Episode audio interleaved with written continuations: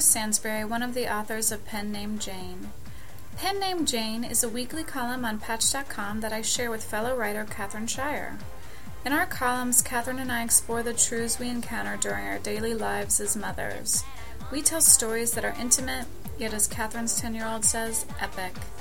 We welcome you to respond on our Facebook page. Search for Pen Name Jane. Pen Name Jane. Always right from the heart. In this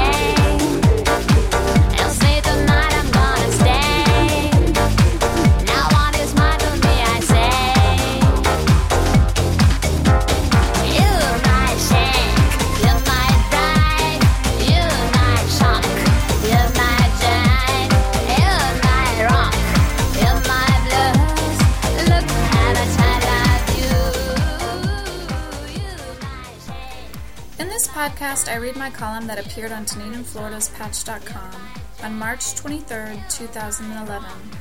To find the article, visit Dunedin, D U N E D I N dot patch dot com and search for pen name Jane.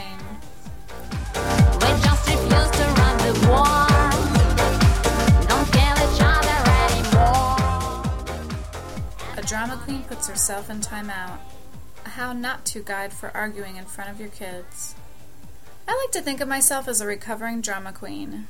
In moments of anger, I may seem quiet and possibly even under control, but in my head, I'm throwing fits, screaming, and destroying people's lives. In my head, I imagine every element of my revenge. I go over the steps in painstaking detail. I hatch late night ski masked plans that involve bricks thrown through windows and leaflet smear campaigns. But I'm careful to only indulge the queen in my imagination. Except, I have to admit, she seeps out a bit when I fight with my husband, especially when we first got married. I liked to slam doors and throw things. I would scream in a high pitched, truly laughable scream. And I liked to walk out, dramatic exits that included speeding off in the car, headed nowhere, and then trying to calculate how many minutes I actually had to be gone in order to prove my point. During the first year of our marriage, one of the biggest obstacles we dealt with was learning to fight. It was a long process trying to figure out what you can say and what you can never say. The first lesson we learned don't bring up the word divorce no matter how intensely you're trying to demonstrate the importance of your point. Lesson number two if you actually want to resolve a fight, you must swallow your pride and actually listen to what the other person's trying to tell you, instead of just thinking of your next line of defense. After some long nights of fighting and making up and fighting again, my husband and I found a way to resolve disagreements together without escalating them to 11. Or so I thought. Then we had kids. In order to keep newly sober addicts from falling off the wagon, recovery groups like Alcoholics Anonymous teach the rule of halt. It instructs you to avoid getting too hungry, too angry, too lonely, or too tired. Four things that happen all at once when you have children. The stress levels get higher, the sleep hours get lower, and a drama queen may get re released into the wild. The fact that my drama queen was back out wasn't necessarily a big problem with our first child's infancy. But as soon as our son got a little bit older and more aware, I started to feel real crappy yelling and throwing things in front of his sweet little frightened face. And I could never just walk out and leave him. This had always been my favorite trick when we were childless, but would have terrified him. During one heated argument with my husband, I tried to walk out, but I took my son with me. It took me 20 minutes to leave because I was scrambling around trying to find a sippy cup, wrestling a few clothes on him, then carrying him out to the car and buckling him into the car seat. Then I had to quickly run back into the house to throw a plastic baby pool at my husband's head. Until he got that pool thrown in his face, I think my husband thought I was just happily taking our son to the park. It wasn't exactly the dramatic exit I desired. So I had to ask myself, how does a recovering drama queen resolve conflicts, while borderline insane from exhaustion, without yelling and screaming, leaving, and inflicting days of silent treatment? My one unhelpful friend suggested that I just start being an adult about it. What? What exactly does that mean for the queen? Before kids, my husband and I could have an argument the moment something happened. We could stay up all night discussing it. Now we had to wait until the kids went to sleep, and then we spent our precious free time arguing. Before, we could scream and holler and get all our anger out immediately. Now we swallowed all that anger and stored it up for later. I would give the kids a bath and fume while I was truthfully singing Row, Row, Row Your Boat. I would read the kids a story at night and impersonate all the different characters, but really in my mind I was just going over what I was going to yell at my husband when I got back downstairs. But then, when the kids were asleep and I finally got a break and I had time to talk, it seemed like such a waste to spend it fighting.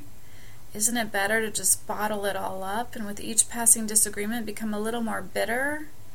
Well, it at least provided me with the time to sit on the couch and watch TV. But even in my sleep deprived state, I knew this was not the answer. Is this how people wake up in 10 years and say, it's like we're just roommates? But between late night fighting and faking peace, I was unable to figure out what was the healthy in between.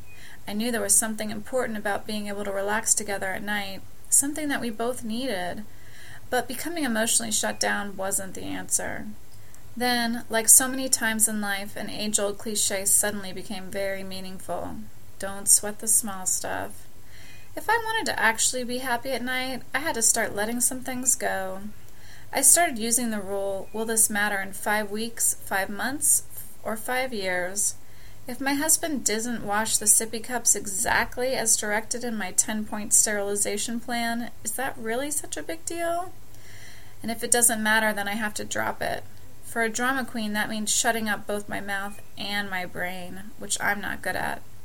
Many nights, like giving a command to the dog, I'd have to tell myself, drop it. Sometimes I think the petty arguing is really just a cry for help. Pay attention to me. Listen to me. Look at me like you used to. We'd stopped having fun together, just the two of us as adults. We spend all of our time together as mama and dada. I read a study that said doing novel things with your partner produces the same chemicals in your brain that you produced when you first fell in love. Doing new things together is a way to keep the love alive. So my husband and I are making an effort to go do something new together, like ride a roller coaster. Okay, well, maybe we just talk about riding a roller coaster while we play Scrabble, but we're at least trying to have fun together again. More fun and don't sweat the small stuff. For now, the queen is appeased.